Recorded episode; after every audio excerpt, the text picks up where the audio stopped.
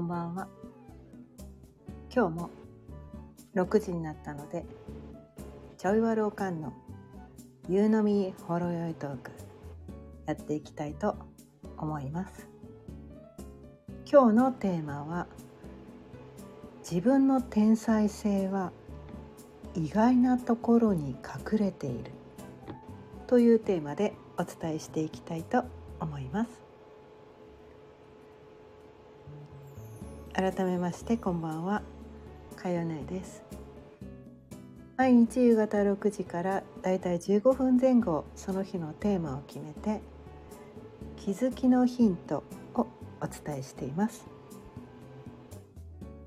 ということでね今日のテーマ。自分の天才性は意外なところに隠れているということについてなんですが、うん、これね本当に意外なところに隠れてるんですよ。まあ、星読みとかねなんかこういろいろねそういうこう占い的なもの、まあ、個性診断的なもので自分をよく分かってる人はとっくにね気づいているかもしれないけれどもそういうのねあんまり受けたことがない人は「えそこ？えそこなの?」みたいな「マジで?」みたいなそういうとこでそういうとこだったりする。どっちかっていうと自分の中ではねえそれダメだと思って表に出さなかったみたいなそれ隠してたみたいなだってそれだって親に怒られたしとか人に注意されたしとかなんか誰かにダメ出しされたしとかめっちゃ嫌がられたしみたいな。なんかそういうことだったりするの。笑っちゃうよね。笑っちゃうよね。そう。これねまあ星読みでいうところで言うとこう木星木星がね、まあ、自分のねその生まれた時にね木星が何座にあったのか、ね、自分が生まれた瞬間木星が何座のところにあった時に自分が生まれたのかによってそのねこう自分にとっての実はラッキーラッキーな人生を好転させていくポイントだったりとか恵まれてる才能だったりとかするんですね。まあ、自分の天才的なところ何の努力もしなくても当たり前にできちゃうよみたいな。なんかそういうところ。なんだけれどもこの木星ってやつがね一見そのなんていうかな恵まれてるっていうとすごくラッキーでいいじゃんって思うかもしれないけれどもこの木星ってやつのこの特性として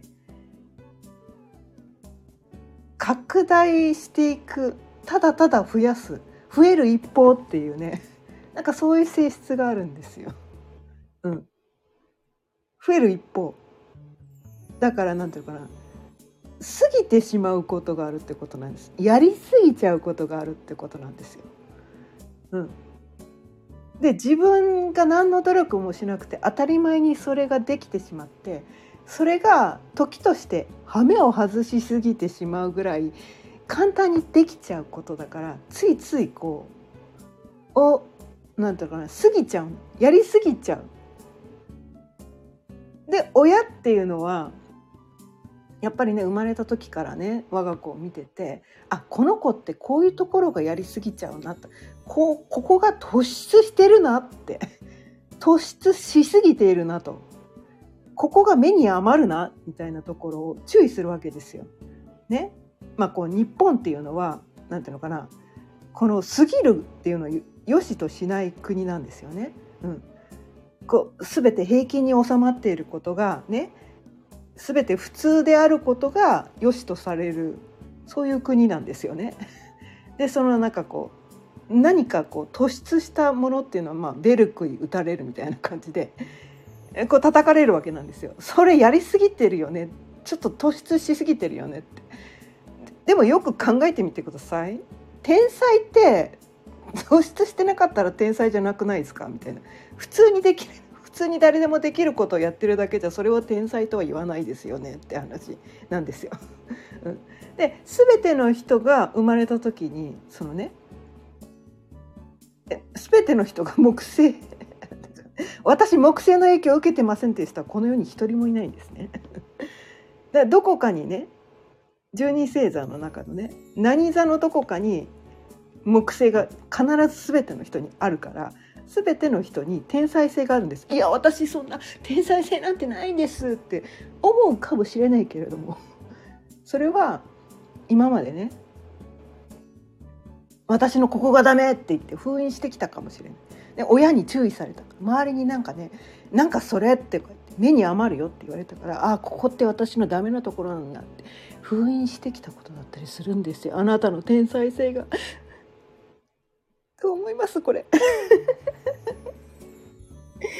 笑っちゃいません？えマジで？って思いません？え私今まで天才性封印してきたの？みたいな。私の中にも天才性あったの？みたいなまあそういうところにね気づくと、まあ、人生がね180度転換するわけなんですね。なんで私これって今までね自分の中のダメなところって思ってきてたけどただその当たり前にできちゃって過ぎちゃうね過ぎちゃうから注意されたり目に余るとかでで出過ぎちゃうからこうなんか言われちゃっただけであってそれは自分が何の努力もなく簡単にできてしまう天才的なことだったんだっていうところに気づけるとでねでそそれが何て言うのかな当たり前にできちゃうからやりすぎちゃうんだなっていうことに気づけたらでそこに気づけるとやりすぎないようにするっていう意識が働くんですよね。で私は当たり前にできてねそこをやりすぎちゃうけど他の人がみんな私と同じように当たり前にできるわけではないのだと。ね、で他の人ができないことを自分が当たり前にできてそれをやりすぎちゃうからだからいろんな人からね「それって」って言って目に余るわけですよ目には余るわけですだから「それって」って注意されるわけなんです。ね、特にこう親とかね目上の人とか、まあ、年寄りですよね。年寄りね。こう頭のカチンコチンの年寄りです。ね。こうでなければならないみたいなね。こう突出するものがあってはならない。平均に収まっていなければならない、ね、目立ってはいけないというね。そう頭の固い人たちはそれに対してこうとやかく言うわけ言うわけなんですね。うん、でもその誰かにとやかく言われたからといってあなたがそれを抑えなくてはいけないわけではないんですよ。ただ過ぎてしまうこともあるっていうのを自分で認識してでも他の人がねめっちゃ頑張ってもできないことが私は何の努力もせずナチュラルにできてしまうだったらそれ生かした方がよくねって話なんですね。生かした方が楽に生きられないですかって話なんですよ。天才なんだもんそれについて。それについて天才なんだよ。ね。それを封印して生きてもったいなくないですか？宝の持ち腐れってやつですよ。ね。他の人より得意なのにそれを封印して生きる。えなんで？なんで？もったいなくね？みたいな。もったいないお化けが出ちゃうみたいな。なんかそういうことなんですね。うん、で意外とねこれをやってる人世の中で多いんじゃないかなって思うんですね。うん。まあ私もねそれずっとやってたんですよ。親に注意されてきたから、うん、私どうやらね目立っちゃう人らしいんですよ。でめちゃめちゃおしゃべりな人みたいなんですよ。だから親に「お前は引っ込んでろ。目立つな。出しゃばるな。黙ってろ!」って言われてたんですよ。だからこうなんていうのかな。言いことを飲み込んでこう目目立どこにいても目立ってしまうのにこう目立っちゃいけない目立っちゃいけないって言って身長がね女なのに1 7 0センチもあってがっちり体型でねなんかこう、うどこにいても目立ってしまうのにこうなんていうのかな猫背でねこうあのなんていうのめっちゃこうなんていうのかなアップでアップテンポでおしゃべりな感じの人なのにおとなしくしていなきゃいけない？おとなしくしていなきゃいけない。黙ってなきゃいけない猫背になって黙ってなきゃいけないどう思います？それ。そうやって言っててずっと生きてきてたんだよね、うん、でもなんかポロポロ漏れ出てたと思うんだけど。漏れ出てたと思うんだけど自己認識が私は目立ってはいけない。私はおとなしくしていなくてはいけない。私はこうなんていうのかな。うん。ななんだろう。なんかそういうことなんですよ。真逆のことをやろうとしてたわけなんですよ。天才性を封印しなきゃいけない。封印しなきゃいけない。封印しなきゃいけないって言ってそれをやってきてたからこう生きるのがすごい辛かったんですよね。うん、それは親の言ったことを真に受けてしまって、まあ、ある意味素直だったのかなって思うんですけど真に受けてね。でもなんかそれがたまに出ちゃう時があってそのたびに自分を責めるわけです。あまた出しちゃった。私の出しちゃいけないとこまた出しちゃった。ごめんなさい。みたいな感じで「あもう黙ってます。もう黙ってます」みたいな。もう目立たないようにします。もう地味地味地味にします。地味にします。うんわかりました。あ猫背にしてね。黙って。後ろの方に隠れてます。私は。出しゃ出しゃばりません。出しゃばりません。でもいめっちゃ痛いんですよ。めっちゃ痛いのめっちゃ痛いから。めっちゃ言いたいのに。めちゃめちゃ抑え込んでるって。もうアイディアがでふふ降ってきてたまらんのに。もうあれもこれもなんかこうえこうしたらいいんじゃないですか？ああしたらいいんじゃないですかって。めっちゃアイデアが降ってくるのに。え言っちゃいけない私なんかが私なんかが目立っちゃいけない。私なんかなんかが余計な意見言っちゃいけないみたいな。なんかそういうね。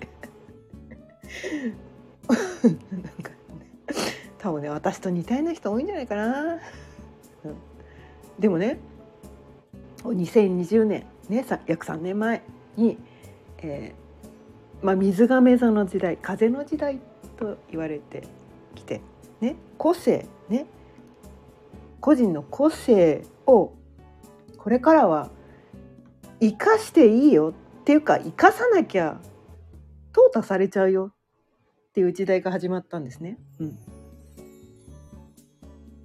みんなと一緒今はまだそれでもいいかもしれないこのね水亀座の時代っていうのは風の時代ね20年続くのでまだ3年しか経ってないからこれからまだ序章なのでまだ本格的には水亀座の時代にはまだなってないんだけどじわじわ増えてきてますその個性をねあの突出させるオリジナリティを発揮していくそういう人が増えてきてる。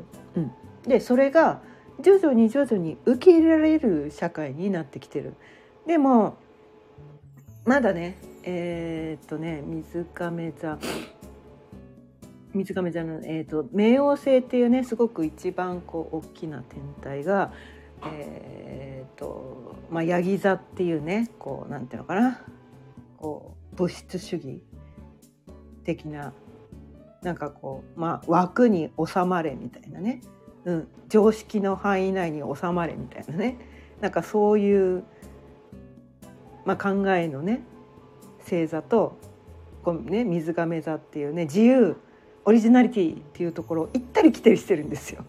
2020年から なんかね最近こう行ったり来たりしてるんです。行ったり来たりしてて落ち着かないんですね。